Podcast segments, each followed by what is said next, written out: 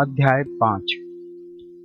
चाँद पाटिल की बारात के साथ श्री साईं बाबा का पुनः आगमन, अभिनंदन तथा श्री साईं शब्द से संबोधन, अन्य संतों से भेंट, वेशभूषा व नित्य कार्यक्रम, पादुकाओं की कथा, मोहिउद्दीन के साथ कुश्ती, मोहिउद्दीन का जीवन परिवर्तन, जल का तेल में रूपांतर, मिथ्या गुरु जौहर अली। जैसा गत अध्याय में कहा गया है, मैं अब श्री साईं बाबा के शिरडी से अंतर ध्यान होने के पश्चात उनका शिरडी में पुनः आगमन किस प्रकार हुआ, इसका वर्णन करूँगा। चाँद पाटिल की बारात के साथ पुनः आगमन। जिला औरंगाबाद, निज़ाम स्टेट के धूप गाँव में चाँद पाटिल नामक एक धनवान मुस्लिम रहते थे। जब वे औरंगाबाद को जा रहे थे तो मार्ग में उनकी घोड़ी खो गई। दो मास तक उन्होंने उसकी खोज में घोर परिश्रम किया, परंतु उसका कहीं पता न चल सका। अंत में वे निराश होकर उसकी जीन को पीठ पर लटकाए, औरंगाबाद को लौट रहे थे। तब लगभग चौदह मील चलने के पश्चात उन्होंने एक आम्र वृक्ष के नीचे एक फकीर को चिलम तैयार करते देखा। उसके सिर पर एक टोपी, तन पर कफनी और पास में एक सबका था। फकीर के बुलाने पर चाँद पाटिल उनके पास पहुँचे। जीन देखते ही फकीर ने पूछा, यह जीन कैसी? चाँद पाटिल ने निराशा के स्वर में कहा, क्या कहूँ, मेरी एक घोड़ी थी, वह खो गई है, और यह उसी की जीन है। फकीर बोले, थोड़ा नाले की ओर भी तो ढूंढो। चाँद पाटिल नाले के समीप गए। तो अपनी घोड़ी को वहाँ चढ़ते देखकर उन्हें महान आश्चर्य हुआ। उन्होंने सोचा कि फकीर कोई सामान्य व्यक्ति नहीं, वरन कोई उच्च कोटि का मानव दिखलाई पड़ता है। घोड़ी को साथ लेकर जब वे फकीर के पास लौटकर आए, तब तक चिलम भरकर तैयार हो चुकी थी। केवल दो वस्तुओं की और आवश्यकता रह गई थी। एक तो चिलम सुलगाने के लिए अग्नि, दूसरा साफी को गीला करने के लिए जल। फकीर ने अपना चिमटा भूमि में घुसेड़कर ऊपर खींचा तो उसके साथ ही एक प्रज्वलित अंगारा बाहर निकला और वह अंगारा चिलम पर रखा गया। फिर फकीर ने सटके से जेहू बलपूर्वक ज़मीन पर प्रहार किया, त्यों ही वहाँ से पानी निकलने लगा और उसने साथी को भिगोकर चिलम को लपेट दिया। इस प्रकार सब प्रबंध कर फकीर ने चिलम की और तत्पश्चात चाँद पाटिल को भी दी। यह सब चमत्कार देखकर चाँद पाटिल को बड़ा विस्मय हुआ। चाँद पाटिल ने फकीर से अपने घर चलने का आग्रह किया। दूसरे दिन, चाँद पाटिल के साथ फकीर उनके घर चला गया और वहाँ कुछ समय तक रहा। पाटिल धूप गाँव का अधिकारी था। उसके घर पर अपने साले के लड़के का विवाह होने वाला था और बारात शिरडी को जाने वाली थी। इसलिए चाँद पाटिल शिरडी को प्रस्थान करने का पूर्ण प्रबंध करने लगा। फकीर भी बारात के साथ ही गया। विवाह निर्विघ्न समाप्त हो गया और बारात कुशलता पूर्वक धूप गाँव को लौट आई। परंतु वह फकीर शिरडी में ही रुक गया और जीवन पर्यंत वहीं रहा। फकीर को साई नाम कैसे प्राप्त हुआ? जब बारात शिरडी में पहुँची तो खंडोवा के मंदिर के समीप महलसापति के खेत में एक वृक्ष के नीचे ठहराई गई खंडोवा के मंदिर के सामने ही सब बैलगाड़ियाँ खोल दी गईं। बारात के सब लोग एक एक करके नीचे उतरने लगे तरुण फकीर को उतरते देख महलसापति ने, आओ साईं, कहकर उनका अभिनंदन किया तथा अन्य उपस्थित लोगों ने भी साईं शब्द से ही संबोधन कर उनका आदर किया। इसके पश्चात वे साई नाम से ही प्रसिद्ध हो गए। अन्य संतों से संपर्क। शिरडी आने पर श्री साईं बाबा मस्जिद में निवास करने लगे। बाबा के शिरडी आने के पूर्व देवीदास नाम के एक संत अनेक वर्षों से वहाँ रहते थे। बाबा को वे बहुत प्रिय थे। वे उनके साथ कभी हनुमान मंदिर में और कभी चावड़ी में रहते थे। कुछ समय के पश्चात जानकी दास नाम के एक संत का भी शिरडी में आगमन हुआ। अब बाबा जानकी दास से वार्तालाप करने में अपना बहुत सा समय व्यतीत करने लगे। जानकी दास भी कभी कभी बाबा के स्थान पर चले आया करते थे और प्रणतांबे के श्री गंगागीर नामक एक पारिवारिक वैश्य संत भी बहुधा बाबा के पास आया जाया करते थे। जब प्रथम बार उन्होंने श्री साईं बाबा को बगीचा सींचने के लिए पानी ढोते देखा तो उन्हें बड़ा आश्चर्य हुआ। वे स्पष्ट शब्दों में कहने लगे, शिरडी परम भाग्यशाली है, जहाँ एक अमूल्य हीरा है। जिन्हें तुम इस प्रकार परिश्रम करते हुए देख रहे हो, वह कोई सामान्य पुरुष नहीं है। अपितु यह भूमि बहुत भाग्यशाली है तथा महान पुण्य भूमि है। इसी कारण इसे यह रत्न प्राप्त हुआ है। इसी प्रकार श्री अक्कलकोट महाराज के एक प्रसिद्ध शिष्य संत आनंदनाथ येवला मठ, जो कुछ शिरडी निवासियों के साथ शिरडी पधारे, उन्होंने भी स्पष्ट कहा, यद्यपि बाह्य दृष्टि से ये साधारण व्यक्ति जैसे प्रतीत होते हैं, परंतु ये सचमुच असाधारण व्यक्ति हैं। इसका तुम लोगों को भविष्य में अनुभव होगा। ऐसा कहकर वे येवला को लौट गए। यह उस समय की बात है जब शिरडी बहुत ही साधारण सा गाँव था और साईं बाबा छोटी उम्र के थे। बाबा का रहन सहन व नित्य कार्यक्रम। तरुण अवस्था में श्री बाबा ने अपने केश कभी भी नहीं कटाए और वे सदैव एक पहलवान की तरह रहते थे। जब वे राहता जाते, जो कि शिरडी से लगभग तीन मील दूर है तो वहाँ से वे गेंदा, जाई और जूही के पौधे मोल ले आया करते। वे उन्हें स्वच्छ करके उत्तम भूमि देखकर लगा देते और स्वयं सींचते थे। वामन तात्या नाम के एक भक्त इन्हें नित्य प्रति दो मिट्टी के घड़े दिया करते थे। इन घड़ों द्वारा बाबा स्वयं ही पौधों में पानी डाला करते थे। वे स्वयं कुएँ से पानी खींचते और संध्या समय घड़ों को नीम वृक्ष के नीचे रख देते थे। जैसे ही घड़े वहाँ रखते, वैसे ही वे फूट जाया करते थे, क्योंकि वे बिना तपाए और कच्ची मिट्टी के बने रहते थे। दूसरे दिन तात्या उन्हें फिर दो नए घड़े दे दिया करते थे।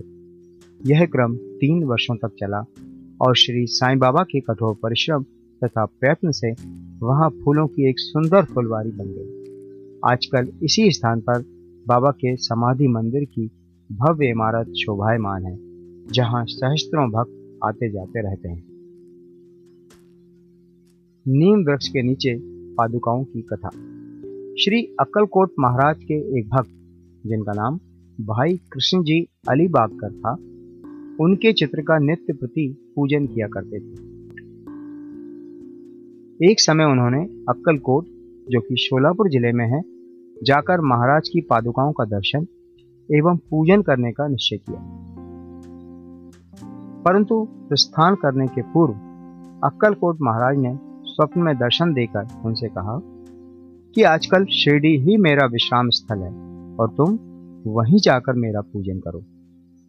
इसलिए भाई ने अपने कार्यक्रम में परिवर्तन कर शिरडी आकर श्री साईं बाबा की पूजा की। वे आनंद पूर्वक शिरडी में छह मास रहे और इस स्वप्न की स्मृति स्वरूप उन्होंने पादुकाएँ बनवाई। शक संवत 1834 में श्रावण में शुभ दिन देखकर नीम वृक्ष के नीचे वे पादुकाएँ स्थापित कर दी। दादा केलकर तथा उपासनी महाराज ने यथाविधि स्थापना उत्सव संपन्न किया।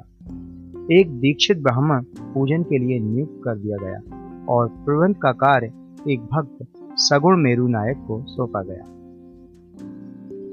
कथा का पूर्ण विवरण। ठाणे के सेवानिवृत्त मामलतदार श्री बी वी देव, जो कि श्री साईं बाबा के एक परम भक्त थे उन्होंने सगुण मेरुनायक और गोविंद कमलाकर दीक्षित से इस विषय में पूछताछ की। पादुकाओं का पूर्ण विवरण श्री साई लीला भाग ग्यारह, संख्या एक, पृष्ठ पच्चीस में प्रकाशित हुआ है, जो कि इस प्रकार है। शक 1834 सन 1912 में बंबई के एक भक्त डॉक्टर रामराव कोठारे बाबा के दर्शनार्थ शिरडी आए। उनका कंपाउंडर और उनके एक मित्र भाई कृष्ण जी अलीबागकर भी उनके साथ में थे। कंपाउंडर और भाई को सगुण मेरू नायक तथा जी के दीक्षित से घनिष्ठ दोस्ती हो गई। अन्य विषयों पर चर्चा करते समय इन लोगों को विचार आया कि श्री साईं बाबा के शिरडी में प्रथम आगमन तथा पवित्र नीम वृक्ष के नीचे निवास करने की ऐतिहासिक स्मृति के उपलक्ष्य में क्यों ना पादुकाएँ स्थापित की जाएँ? जब पादुकाओं के निर्माण पर विचार विमर्श होने लगा, तब भाई के मित्र कंपाउंडर ने कहा कि यदि यह बात मेरे स्वामी कोठारी को विदित हो जाए तो वे इस कार्य के निमित्त अति सुंदर पादुकाएँ बनवा देंगे यह प्रस्ताव सबको मान्य हुआ और डॉक्टर कोठारे को इसकी सूचना दी गई उन्होंने शिरडी आकर पादुकाओं की रूपरेखा बनाई। तथा इस विषय में उपासनी महाराज से भी खंडोवा के मंदिर में भेंट की।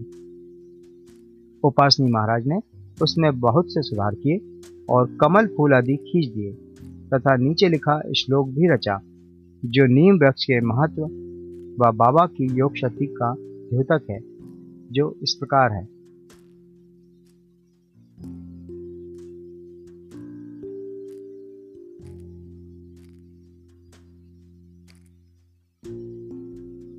मैं भगवान साईनाथ को नमन करता हूँ, जिनका सानिध्य पाकर नीम वृक्ष, कटु तथा अप्रिय होते हुए भी अमृत वर्षा करता था।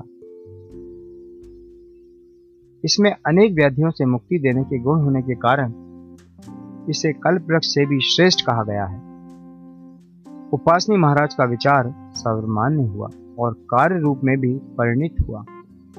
पादुकाएँ बंबई में तैयार कराई गईं और कंपाउंडर के हाथों शिरडी भेज दी गईं। बाबा की आज्ञा अनुसार इसकी स्थापना श्रवण की पूर्णिमा के दिन की गई। उस दिन प्रातःकाल 11 बजे जी के दीक्षित उन्हें अपने मस्तक पर धारण कर खंडोवा के मंदिर से समारोह और धूमधाम के साथ द्वारका माई में लाए। बाबा ने पादुकाएँ स्पर्श कर कहा कि ये भगवान के श्री चरण इनकी नीम वृक्ष के नीचे स्थापना कर दो। इसके एक दिन पूर्व भी बंबई के एक पारसी भक्त पास्ता शेठ ने पच्चीस रुपए का मनी ऑर्डर भेजा। बाबा ने ये रुपए पादुकाओं की स्थापना के निमित्त दे दिए। स्थापना में कुल सौ रुपए व्यय हुए, जिनमें पचहत्तर रुपए चंदे द्वारा एकत्रित हुए। प्रथम पाँच वर्षों तक डॉक्टर कोठारे दीपक के निमित्त दो रुपए मासिक भेजते रहे। उन्होंने पादुकाओं के चारों ओर लगाने के लिए लोहे की छड़ें भी भेजी। स्टेशन से छड़ें ढोने और छप्पर बनाने का खर्च सात रुपये आठ आने सगुण मेरू नायक ने दिए आजकल जरवाड़ी, नाना पुजारी पूजन करते हैं और सगुण मेरू नायक नैवेद्य अर्पण करते तथा संध्या को दीपक जलाते अक्कलकोट भाई कृष्ण जी पहले अक्कलकोट महाराज के शिष्य थे। अक्कलकोट जाते हुए बेशक 1834 में पादुका स्थापन के शुभ अवसर पर शिरडी आए। और दर्शन करने के पश्चात जब उन्होंने बाबा से अक्कलकोट प्रस्थान करने की आज्ञा मांगी, तब बाबा कहने लगे, अरे, अक्कलकोट में क्या है? तुम वहाँ व्यर्थ क्यों जाते हो? वहाँ के महाराज तो यही है। यह सुनकर भाई ने अक्कलकोट जाने का विचार त्याग दिया। पादुकाएँ स्थापित होने के पश्चात वे बहुधा शिरडी आया करते थे। श्री बी वी देव ने अंत में ऐसा लिखा कि इन सब बातों का विवरण हेमांड पंत को विदित नहीं था। अन्यथा वे श्री साई सचरित में लिखना कभी नहीं भूलते।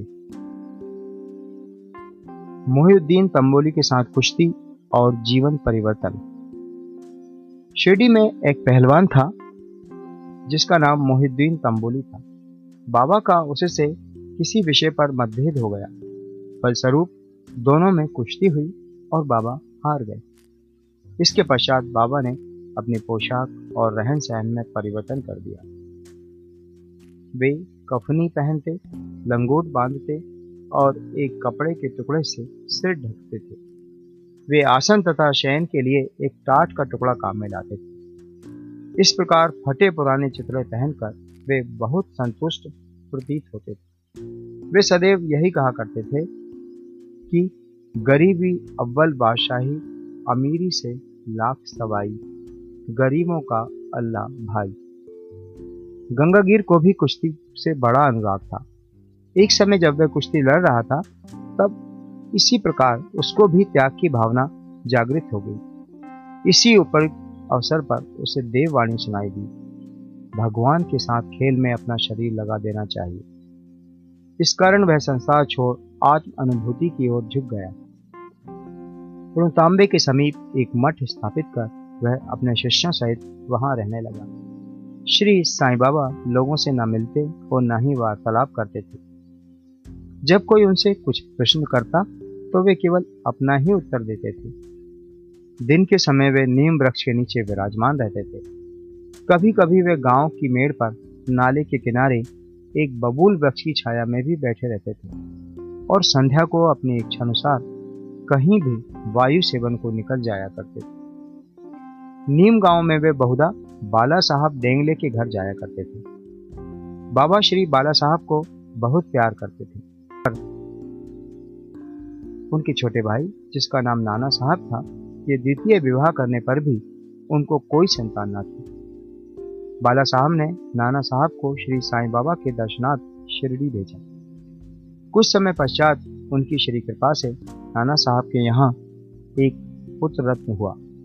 इसी समय से बाबा के दर्शनार्थ लोगों का अधिक संख्या में आना आरंभ हो गया, तथा उनकी कीर्ति भी दूर दूर तक फैलने लगी। अहमदनगर में भी उनकी अधिक प्रसिद्धि हो गई। तभी से नाना साहब चंदोरकर केशव चिदम्बर तथा अन्य कई भक्तों का शिरडी में आगमन होने लगा। बाबा दिन भर अपने भक्तों से घिरे रहते और रात्रि में जीर्ण शीर्ण मस्जिद में शयन करते थे। इस समय बाबा के पास कुल सामग्री, चिलम, तंबाकू, एक कमरेल, एक लंबी कफनी, सिर के चारों ओर लपेटने का कपड़ा और एक सटका था, जिसे वे सदा अपने पास रखते थे। सिर पर सफ़ेद कपड़े का एक टुकड़ा वे सदा इस प्रकार बांधते थे कि उसका एक छोर बाएँ कान पर से पीठ पर गिरता हुआ प्रतीत होता था। मानो बालों का जूड़ा हो। हफ्तों तक वे इन्हें स्वच्छ नहीं करते थे। कोई पैरों में कोई जूता या चप्पल भी नहीं पहनते थे। केवल एक टाट का टुकड़ा ही अधिकांश दिन में उनके आसन का काम देता था। वे एक कोपीन धारण करते और सर्दी से बचने के लिए दक्षिण मुखो धुनी से तपते थे। वे धुनी में लकड़ी के टुकड़े डाला करते थे तथा अपना अहम इच्छाओं और समस्त विषय आसक्तियों की उसमें आहुति दिया करते थे। वे अल्लाह मालिक का सदा उच्चारण किया करते थे। जिस मस्जिद में वे पधारे थे, उसमें केवल दो कमरों के बराबर लंबी जगह थी और यहीं सब भक्त उनके दर्शन करते थे। 1912 के पश्चात कुछ परिवर्तन हुआ। पुरानी मस्जिद का जीर्णोद्धार हो गया और उसमें एक फर्श भी बनाया गया। मस्जिद में निवास करने के पूर्व बाबा दीर्घ काल तक तकिया में रहे। वे पैरों में घुंघरू बांधकर प्रेम विहल होकर सुंदर नृत्य व गायन भी करते थे। जल का तेल में परिवर्तन। बाबा को प्रकाश से बड़ा अनुराग था। वे संध्या समय दुकानदारों से भिक्षा में तेल मांग लेते थे तथा दीप मालाओं से मस्जिद को सजाकर रात्रि भर दीपक जलाया करते थे। यह क्रम कुछ दिनों तक ठीक इसी प्रकार चलता रहा। अब बनिए तंग आ गए। और उन्होंने संगठित होकर निश्चय किया कि आज कोई उन्हें तेल की भिक्षा न दे। नित्य नियमानुसार जब बाबा तेल मांगने पहुँचे तो प्रत्येक स्थान पर उनका नकारात्मक उत्तर से स्वागत किया। किसी से कुछ कहे बिना बाबा मस्जिद को लौट आए और सूखी बत्तियाँ दियो में डाल दी। बनिए तो बड़े उत्सुक होकर उन पर दृष्टि जमाए हुए थे। बाबा ने टमरेल उठाया जिसमें बिल्कुल थोड़ा सा तेल था। उन्होंने उसमें पानी मिलाया और वह तेल मिश्रित जल वे पी गए। उन्होंने उसे पुनः तीन पार्ट में उगल दिया और वही तेल या पानी दियो में डालकर उन्हें जला दिया। उत्सुक बनियों ने जब दीपकों को पूर्वत रात्रि भर जलते हुए देखा, तब उन्हें अपने किए पर बड़ा दुख और उन्होंने बाबा से क्षमा याचना की। बाबा ने उन्हें क्षमा कर भविष्य में सत्य व्यवहार रखने के लिए सावधान किया। मिथ्या गुरु जोहर अली। उपयुक्त वर्णित कुश्ती के पाँच वर्ष पश्चात जोहर अली नाम के एक फकीर अपने शिष्यों के साथ राहता आए। वे वीरभद्र मंदिर के समीप एक मकान में रहने लगे। फकीर विद्वान था। कुरान की आयतें उसे कंठस्थ थी। उसका कंठ मधुर था। गाँव के बहुत से धार्मिक और श्रद्धालु जन उसके पास आने लगे और उसका यथायोग आदर होने लगा। लोगों से आर्थिक सहायता प्राप्त कर उसने वीरभद्र मंदिर के पास एक ईदगाह बनाने का निश्चय किया। इस विषय को लेकर कुछ झगड़ा हो गया, जिसके फलस्वरूप जोहर अली राहता छोड़ शिरडी आया और बाबा के साथ मस्जिद में रहने लगा। उसने अपनी मधुर वाणी से लोगों के मन को जीत लिया। वह बाबा को भी अपना शिष्य बताने लगा। बाबा ने कोई आपत्ति नहीं की और उसका शिष्य होना स्वीकार कर लिया। तब गुरु और शिष्य दोनों पुनः राहता में आकर रहने लगे।